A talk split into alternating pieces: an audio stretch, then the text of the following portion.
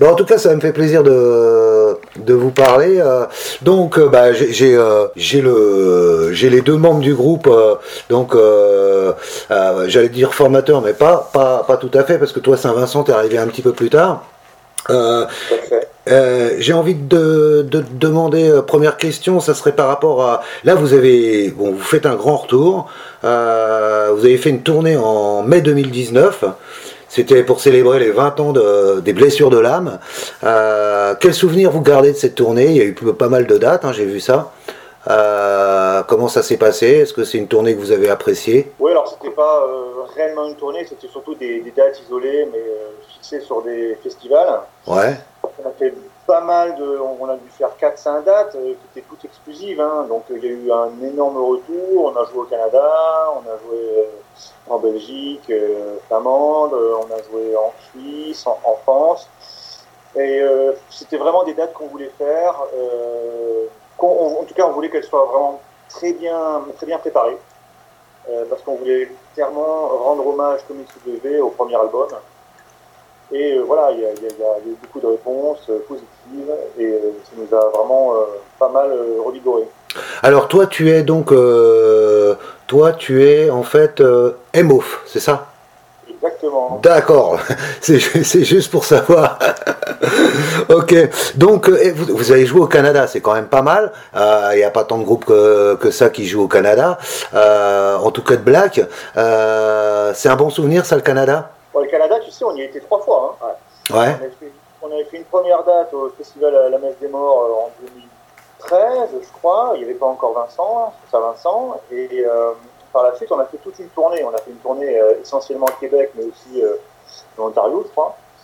Euh, fait. euh, et euh, bon, c'était super souvenir. Hein. Euh, Là-bas, bon, c'est vrai que les, les- les gens, euh, les gens sont réellement euh, à fond dans euh, la langue française, comme tu peux bien t'imaginer. Ouais. Et ouais. ils, ils aiment Seth depuis vraiment très très longtemps.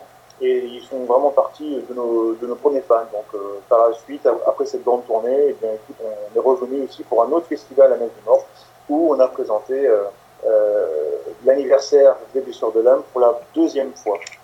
Ouais, Qu'est-ce qui vous a finalement euh, poussé euh, Donc c'est un album important, hein, ce- cet album-là. Mais qu'est-ce qui vous a poussé à faire cette tournée euh, et à, célébrer finalement les, les 20 ans de cet album?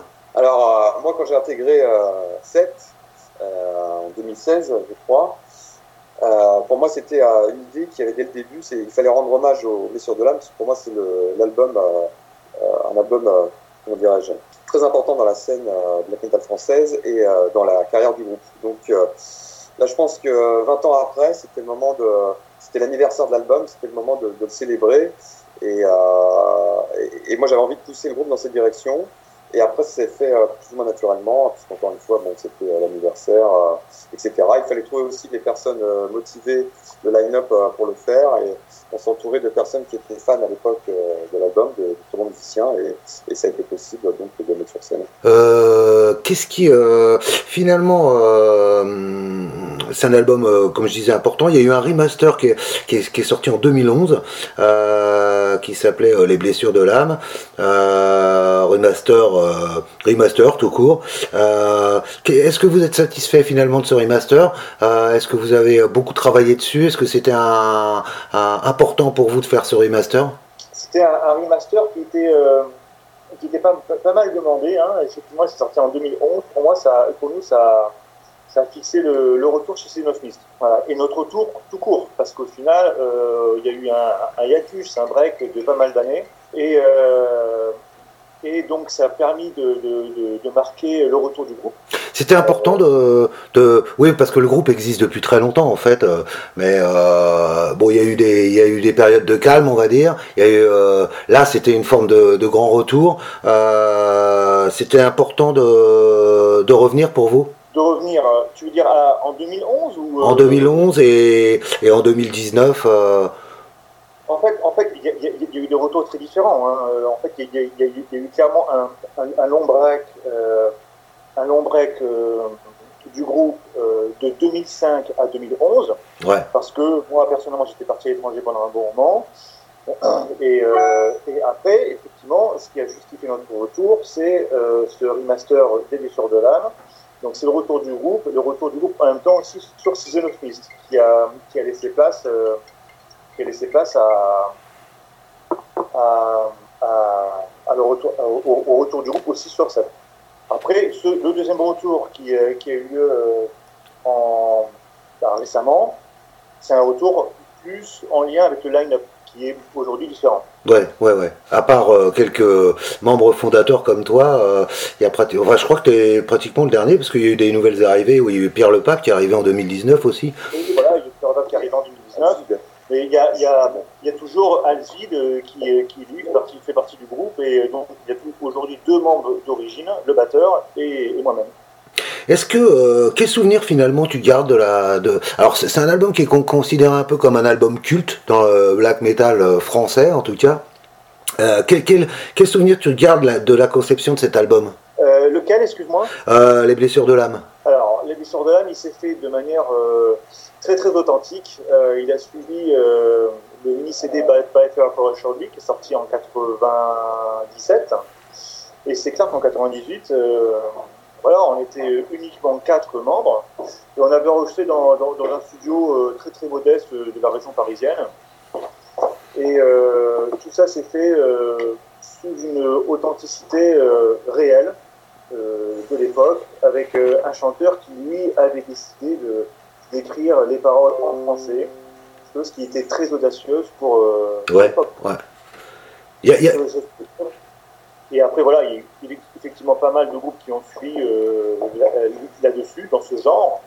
Mais voilà, j'estime qu'on a euh, été à l'initiative d'un certain genre grâce à cet album.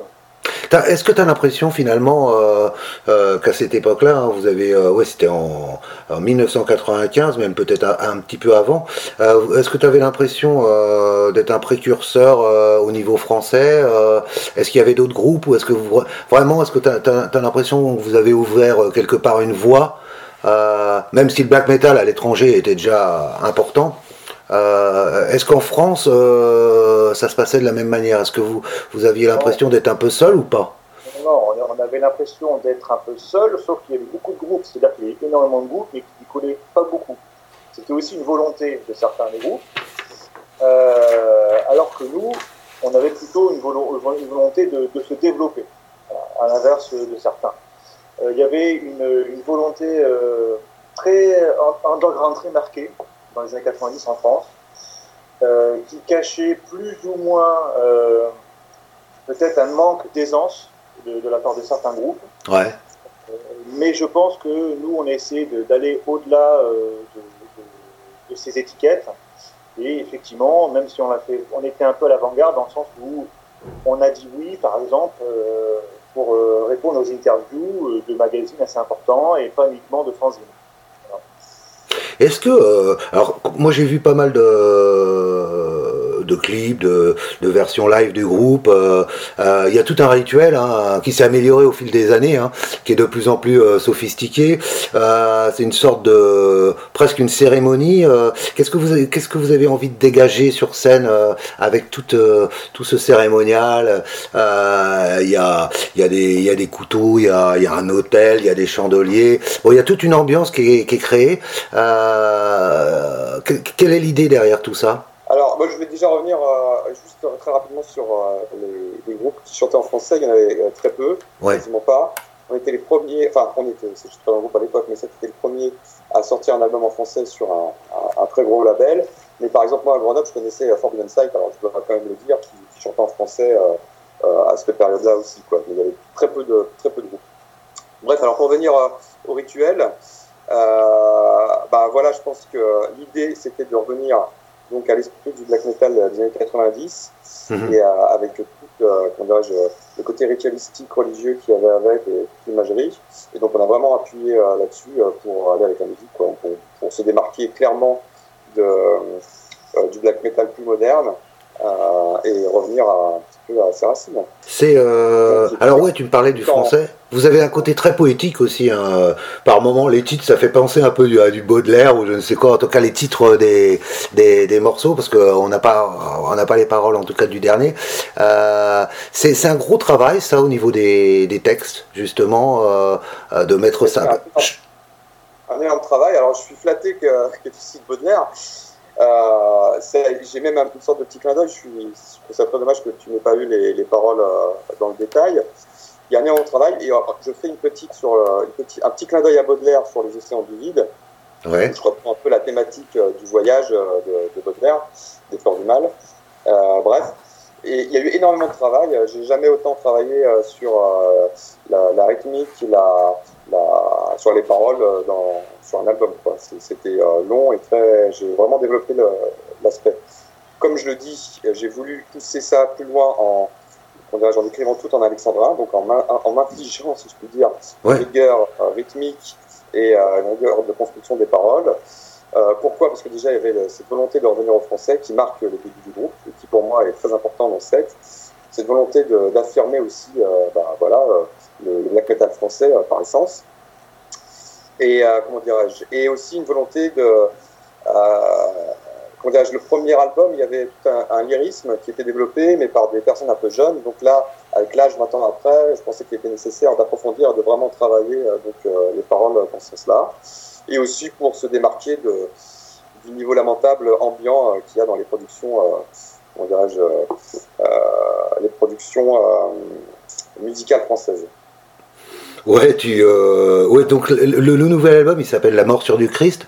Bon, ça fait, euh, euh, ça colle bien en tout cas avec les blessures de l'âme au niveau de, des textes, enfin en tout cas au niveau de, du titre, ça va vraiment parfaitement. Est-ce que, euh, est-ce que vous êtes replongé pour écrire cet album, pour composer cet album, est-ce que vous êtes replongé dans les blessures de l'âme, euh, ou est-ce que c'est simplement, euh, euh vous, avez, vous avez composé simplement sans, sans forcément repenser à cet album? Alors, c'était évident qu'il fallait. Alors, tu parles des paroles ou de la musique? Des paroles et de la musique. Bah, je vais laisser parler à Flo pour la musique. On a, on a, cherché une harmonie ou une osmose euh, quasi parfaite euh, pour euh, faire écho au premier album. Euh, cette harmonie, on a cherché à la transcender. On a cherché à la transcender euh, à travers un art d'écriture, parolier, et un art musical. Euh, donc, ça a été quand même, euh, pour moi en tout cas, euh, très certainement plus exigeant d'écrire ce, cet album ouais. par rapport au premier album, parce que on a cherché à faire les blessures de l'âme, mais en mieux. Et je pense que ça se ressent à l'écoute. On a des, des, on a un chant beaucoup plus agressif. On a euh, aussi une sonorité beaucoup plus dense, et cela participe à, une amélioration euh, du premier album. Est-ce voilà. que est-ce que c'est au niveau justement au niveau des paroles, toi, est-ce que euh, tu t'es replongé dans le, les textes d'avant? Alors pour moi, c'était mon travail, c'était essentiel. Je pouvais pas euh, couper. Euh, enfin, c'était comment dire, un retour aux sources qui fait à tout prix que je rentre dans l'essence même des paroles, donc que j'avais bien intégré puisque je chantais depuis déjà plus d'un an. Ouais. Et je voulais vraiment qu'il y ait euh, une continuité, parce que ça devait être ancré dans cette période-là. Donc euh, j'ai réutilisé certains thèmes, notamment l'hymne vampire. J'ai fait Mhm. l'hymne vampire 3, donc la suite. Et euh, pour vraiment les ancrer dans une, dans une tradition de, de blessure de l'âme. Et après, en le poussant plus loin, donc en étant plus exigeant au niveau de, de l'écriture, euh, plus exigeant au niveau de, euh, comment du, du sérieux du concept, etc., euh, que, que, cet album, Les blessures de l'âme. J'ai même fait un, un clin d'œil euh, précis aux blessures de l'âme, puisque les blessures de l'âme, c'est un, le titre Les blessures de l'âme, c'est un, ça s'appelle un cacan faton. C'est-à-dire que euh, ça peut être lu de deux façons. C'est les blessures de l'âme, l'âme, ou les blessures de l'âme, un couteau. Mhm. Donc euh, il y avait cette petite euh, subtilité dans le titre, et je l'ai fait pareil avec la morsure du Christ, où la morsure du Christ est prise comme la morsure, bah, la morsure, je veux dire, physique, ou bien la morsure, la mort certaine du Christ. Donc c'est un petit, un petit clin d'œil que j'ai fait blessures de l'âme. Euh, le, le- est-ce que, euh, justement, tu me disais que tu as beaucoup travaillé sur les textes, est-ce que euh, tu as fait un, un travail de recherche Je veux dire, est-ce que ça t'a pris beaucoup de temps Est-ce que tu tu t'es documenté Est-ce que est-ce qu'il y a un travail comme ça en amont? Alors malheureusement, suis pas assez érudit pour pouvoir tout faire comme ça naturellement. Donc oui, j'ai dû travailler. J'ai travaillé énormément. j'ai mis plus, d'un mois à faire des recherches, à bien soigner l'écriture, les mots, la rythmique, etc. À me replonger dans la versification classique française pour retrouver un petit peu toutes les lois et essayer de les respecter au mieux. Donc ça m'a demandé beaucoup de travail. Alors là, vous avez fait fort parce que vous avez été, euh, euh, vous avez enregistré avec Francis Cast, hein, qu'on présente plus, au studio Sainte-Marthe où vous êtes actuellement. Euh, donc lui qui a enregistré avec je ne sais pas combien de groupes, dont Sinsa Seo, Noom d'ailleurs. entre autres, pourquoi déjà avoir choisi Francis comme producteur, ingénieur au niveau du son? Qu'est-ce qui vous a plu chez lui? Qu'est-ce qui vous a attiré chez lui? Physiquement. Hein. Bah, écoute, euh, Francis Cast, euh, moi je l'ai connu euh, à travers Silenum. humainement, ça s'est très, très, très, très, bien passé. J'ai toujours pensé qu'il a des capacités de production hors normes. Et aujourd'hui, s'il est demandé, aussi demandé en France, c'est pas pour rien. J'étais certain qu'il pouvait avoir la même écoute que la mienne. Donc il n'y aurait pas de, de, de soucis à essayer de, retranscrire la prod que j'entends avec des mots. Mhm. Je pense que c'est un homme qui, comprend euh, rapidement les, souhaits artistiques des, artistes qu'il enregistre. Et euh, voilà, j'étais sûr que sur le plan humain, ça se passe très bien. Et donc qu'au final, euh, j'étais dans la capacité d'attendre de lui une production que j'imaginais dès le départ. C'est ce qui s'est passé. Euh, comment ça s'est passé justement le, travail en studio avec lui? Vous avez enregistré en juillet 2020, euh, donc euh, au moment où, c'était propice, hein, vu ce qui se passe en ce moment. comment Est-ce que ça a été un challenge de, travailler sur cet album en studio? C'était un certain challenge, c'était assez stressant. Tu vas me dire comme tous les albums, mais celui-là quand même en particulier, parce que bon, faut savoir que nous on, est, on a des contraintes quand même assez géographiques. Hein, les, membres de notre groupe, ils, un peu à droite à gauche. On a enregistré les, les, voix à Grenoble. Euh, au Sicarius, enfin avec euh, Arnaud du Sicarius euh, Production Studio, donc qui est venu se déplacer parce que lui il est basé plutôt à Annecy, mais il s'est déplacé à Grenoble pour enregistrer les, les voix. C'est quelqu'un avec qui je travaille depuis longtemps et j'adore travailler avec lui, donc c'était super. Puis sur Paris, au Tessiture Studio, les voix ont été enregistrées. Et donc ici, en fait, ce qu'on a fait chez, Francis, c'est surtout le mix, les prises batterie et euh, le master. Voilà. Donc effectivement, c'était euh, un peu pas mal de contraintes de tout organiser. C'était un défi. Ouais, c'était un défi. Euh, mais après, voilà, le mix, il s'est passé sur 8-9 jours. voilà, ça, ça, ça, a bien gazé. la manière dont, dont, dont Francis, c'est très intéressant parce qu'il arrive à faire évoluer jour par jour de manière très concrète la, prod il nous envoie chaque soir une, nouvelle version et euh, on peut avancer comme ça. Alors, est-ce que, euh, en tant que guitariste et toi en tant que chanteur, euh, est-ce que il y a des titres qui vraiment été un, challenge, un défi à enregistrer, sur lequel vous avez beaucoup travaillé, où il a fallu s'investir peut-être plus que sur les autres Il y a eu quand même pas mal de, difficultés sur le titre qui s'appelle Le Triomphe de Lucifer on avait des, souhaits très précis. Le problème, c'est que voilà, plus, tu as des souhaits précis de une track, plus ça va être long, plus ça va être compliqué. Euh, ce qui s'est passé dans l'album global, contrairement aux autres albums, c'est que vraiment, là, je me suis pas mal reposé sur, euh, sur les souhaits des, des membres, notamment de Saint-Vincent. Lui avait aussi une idée particulière de, de la sonorité finale de, de, composition. Donc, ça a été un travail quand même, euh, qui était un travail, je dirais, euh, de tandem, quand même. Hein. Voilà.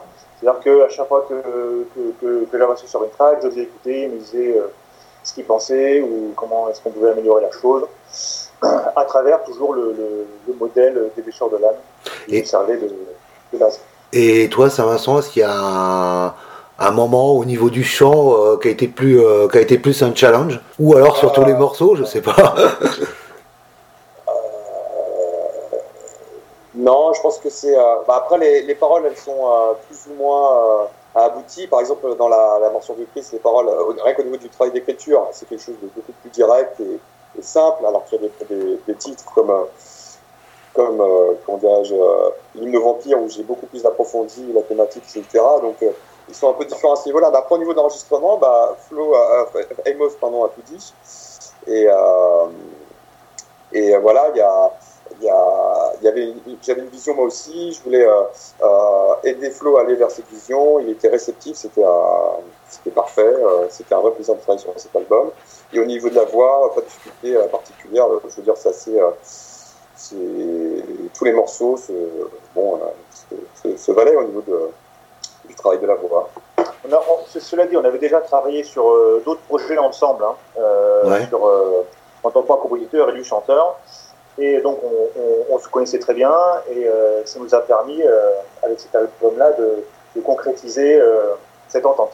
Oui, c'est vrai, on sait comment on travaille, on ne découvrait pas, et donc c'était on connaissait notre façon de travailler, voilà. Alors, il y, a une très belle pochette. Hein. Moi, j'ai trouvé la pochette magnifique. On voit Notre-Dame en feu. ça a été réalisé par Léoncio Arm, si je ne me trompe pas. Euh, qu'est-ce qui vous a poussé finalement à, mettre euh, Notre-Dame euh, sur la pochette Est-ce qu'il y a un rapport direct avec l'album, en tout cas les, textes? On a, on a, souhaité clairement immortaliser ce qui s'est passé en France, ce qui a eu une résonance internationale hein, il y a deux ans, et exprimer par cette pochette la déperdition du religieux et de la foi euh, euh, ambiante. Oui, vous avez toujours un, rapport avec la religion depuis le début du groupe, en fait. C'est toujours. La façon, je dirais, c'est le. Pour moi, c'est comme ça que je vois le black metal, c'est qu'il y a un côté, euh, j'ai toujours vu ça comme un côté une musique qui a un côté très religieux et qui s'est démarqué du death metal de l'époque par justement une attention particulière à la profondeur, au mysticisme et à, ce côté religieux. à partir de là, à partir de là, euh, donc, j'ai un problème avec l'ordre un instant.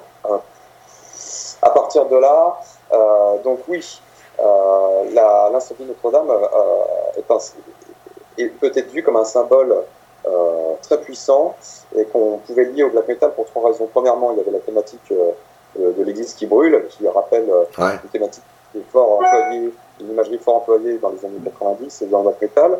Deuxièmement, la fin de, de ce de, de l'ère euh, du, christianisme et de la religion qui, disparaît et c'est symbolisé de façon euh, euh, très parlante par cet incendie de Notre-Dame.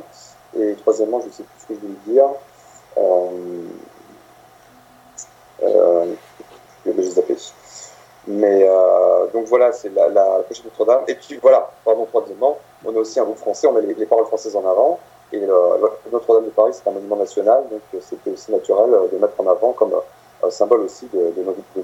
Donc on s'est clairement dit que s'il y avait un groupe de black metal qui devait, se, qui devait reprendre possession de ce monument-là, c'était bien nous. Voilà. Après, au départ, je pensais à, un peintre de, Grenade, Jean-Pascal Fournier, pour faire la, la couverture.